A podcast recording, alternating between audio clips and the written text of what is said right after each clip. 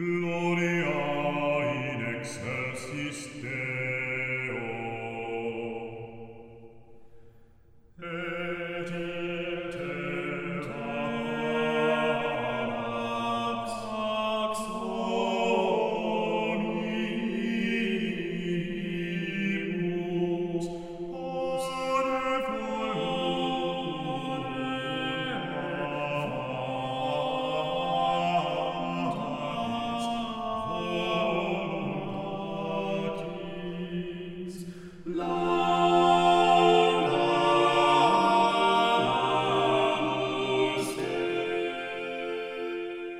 with Lamenta- Lamentaciones or the Lamentations, I understand that these works were lost for a long time. Can you tell me um, who found them and how they came into your hands? Sure. We use the term lost um, with, with these for two reasons, really. First, the output of Peñalosa and his generation of composers really was kind of a, a regional phenomenon. His music was not published outside of Spain, and in the case of the two settings of the Lamentations, they only exist in two manuscripts that were found in the Tarazona Cathedral. We discovered them kind of accidentally, actually, just perusing music in a library. There was a somewhat recent academic publication of the scores in a scholarly edition by an Australian musicologist named Jane Hardie.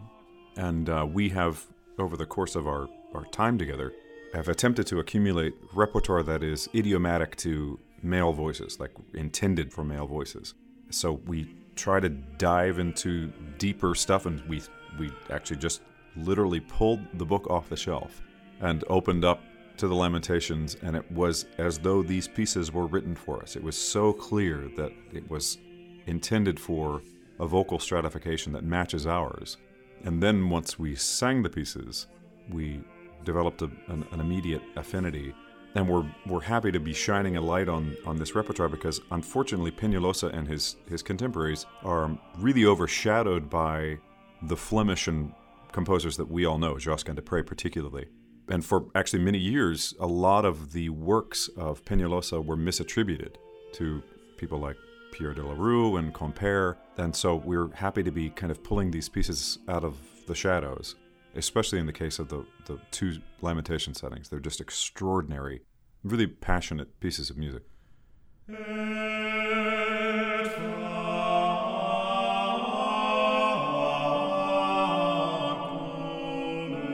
Craig, could you tell me what was the most distinctive difference for you or the most outstanding feature of this music as you and the three others started to to study them and sing them comparing to what you have sung before or are more familiar with from that period? There's a real less is more success, I think, if you want to call it that, to this music. If you were to actually look at the music on the page, very often there's a real spareness to the texture, and yet there's not a note that's wasted. So you get the impression, and when you're listening to it, it sounds so much fuller than it is. There's such an intelligence to the managing of the sonorities and how he voices the parts that it's surprisingly full for as spare and sparse as it is. And just from the standpoint of composition, it's interesting. But then when you add this other element of how the drama is managed, it's it's really exciting. And I think that the there's a, a, a real forward-thinking quality to this music that um, is surprising, especially when you think of the other lamentation settings by like Victoria or Tallis. It was really groundbreaking. Peñalosa is a predecessor to some of the names and composers that we're more familiar with, right? Like Victoria and Francisco Guerrero. Mm-hmm. So Yes, did- and- did, he sort of set a foundation or, or lay a foundation for a style that the later composers built on, do you think? I believe so. I mean, I, you know, it's all part of a continuum, and um, there clearly was, uh, you know, great mastery. And if you if you listen to this music and compare it to his Franco-Flemish contemporaries, there are similarities, and it's especially present in the motet writing that you really hear kind of um, ideas that were later developed by the composers in the next generation. the mass movements that, that are on the disc, the Peñalosa from the, the L'Homme Armé Mass, you can hear it just bristles with creativity. Just it's so exciting. You can tell that every tool in his toolkit is being used, and uh, some of the, the moments in it, they're even kind of outlining or suggesting, you know, harmonic sequence that we don't really hear until you know the Baroque. You can begin to hear, you know, laying the groundwork for that that kind of a compositional practice.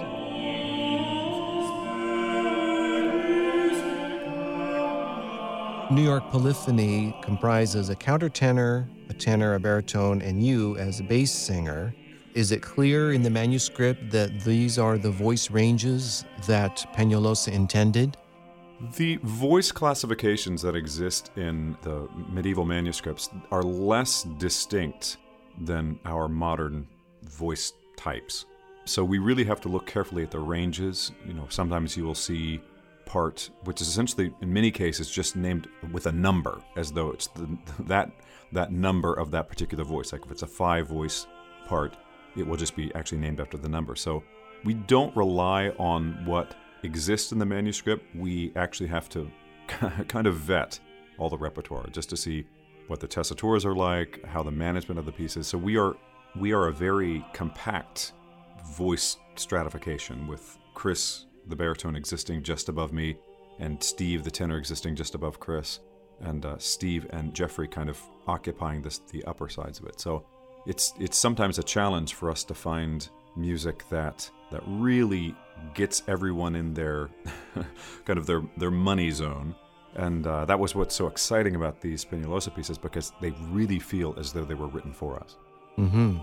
How about the arrangement of the music on the, the CD? Did you have something in mind in terms of making an impression on, on the listener or taking us through any kind of stylistic development? Uh, anything like that? Yes, we treat very carefully the sequencing of our discs, and we have really tried over the course of our recorded history to create album experiences for the listener. And so it's not just kind of a laundry list of like, here are pieces by Peñalosa. We did have a sequence in mind when we assembled this program, but interestingly, the sequence that appears on the actual disc didn't emerge until after we received the first edit of the uh, material that we recorded. When we sing, we have an impression of the sound we're making because we're standing next to each other, but very rarely do we get an opportunity to take a step back and listen to our collective sound. And so when we received the first edit and we were able to take a step back, there were some really magical things that emerged in listening that we weren't aware of. We weren't aware of until we could hear it all together. And that completely turned it around for us. And uh, Geoffrey Williams, who's our kind of our music director, he went back to the lab and, and reordered this just to give it, you know, this nice pace, paying attention to the key relationships between works. So the sequence that you hear is a relatively recent development and was a complete gear change from what we'd intended. Now, Peñalosa makes up more of the disc than his contemporary Pedro de Escobar. Mm-hmm. Did that have to do with what survived, or again, more to do with uh, how you wanted to structure the disc? Uh, maybe a little of both. There are um, there are some other works that we were singing and had in our repertoire and have in our repertoire that we considered for the disc, other contemporaries of, of Peñalosa, that we were thinking could be connective tissue, kind of a other material to add to it. As we got closer to the recording, it became clearer and clearer which pieces were going to make the cut. Um, so the Escobar is just a tremendous piece of music, and uh, you're right that much of the music of, of that generation it's it's limited. It's not there's not you know copious works available, unlike you know some of the other regions, the Italian composers, the Franco-Flemish composers that were widely published. These composers were not, and so uh, it's very likely that there's repertoire that is either out there to be discovered or is lost to the ages. So we um, decided to choose kind of the best of the best when we uh, were approaching this disc. Now, there are movements from a Missa L'Homme Armé, and for folks who are really into polyphony and, and so forth, that might surprise some people, right? Because, I mean, I would think of L'Homme Armé as being, it was Josquin, right, who, who had the best known one based on the, the armed man marching song. Mm-hmm. So here's an example of something coming from Franco-Flemish region down to Spain, influencing Peñalosa. Right. I'm sure there will be musicologists in your audience that will correct me. I might get hate mail. I might but too. we've all, but, but we've always, uh, we've, uh, you know, there are many composers that take that tune and base a, a mass on it, Mm. and it and it, it appears that it became kind of a um, compositional exercise, like a challenge, and composers took it on because it was kind of a rite of passage to see how they could do it, what their take was is on it, and so. It wouldn't surprise me if that, that was the case with Peñalosa, because there is, you'll hear in the writing it does sound like a compositional exercise, but not in a bad way at all. I mean, it's extremely creative, and the ways that he implements imitation, it's it's really exciting. So I think he wanted to take a crack at it as well. Most of the disc is made up of uh, liturgical text, expectedly so, but one of the two pieces by Francisco Guerrero, where you are giving an example of one of those successor composers, um, it, it's a Spanish villancico. So this is this is a secular piece, isn't it? Uh, yes, we felt that we wanted to have a little bit of a, a language flair, just as kind of a, a touch of a different color on the disc, and uh, we, we thought its inclusion was. It's a fun piece of music, and uh, I think it it improves the sequence to just have kind of a um, out of left field, like a, a palate cleanser. And uh, anyway, it's, it's a piece that we really enjoy singing. And, and two, we felt it was good for us to nod to the generation that followed, just so we can get some just sense of kind of longer continuity. Well, Craig Phillips, it's been a pleasure talking to you about Lamentaciones, this music of Peñalosa. And it's great also to know that you spend a considerable amount of time here in the state of Oregon. And um, it would be great to have you come up to us here in Portland at uh, All Classical Portland sometime, uh, maybe even to perform. Uh, we have a live weekly program called Thursdays at 3. Great. I, I, I would love to, and uh, hopefully, uh, f- uh, Schedule the permits. ensemble was.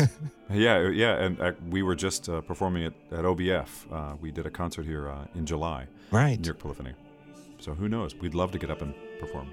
All right. Well, Craig, uh, thank you very much. And we're looking forward to sharing this conversation with our listeners uh, here in Portland as well as the music. Very good. I, I appreciate your time, and uh, I'm happy to give you whatever you need after you listen to what we got down. I'm happy to help out. All right. Well, thanks, Craig, and uh, have a great day. Great. Thanks, you too. Bye bye.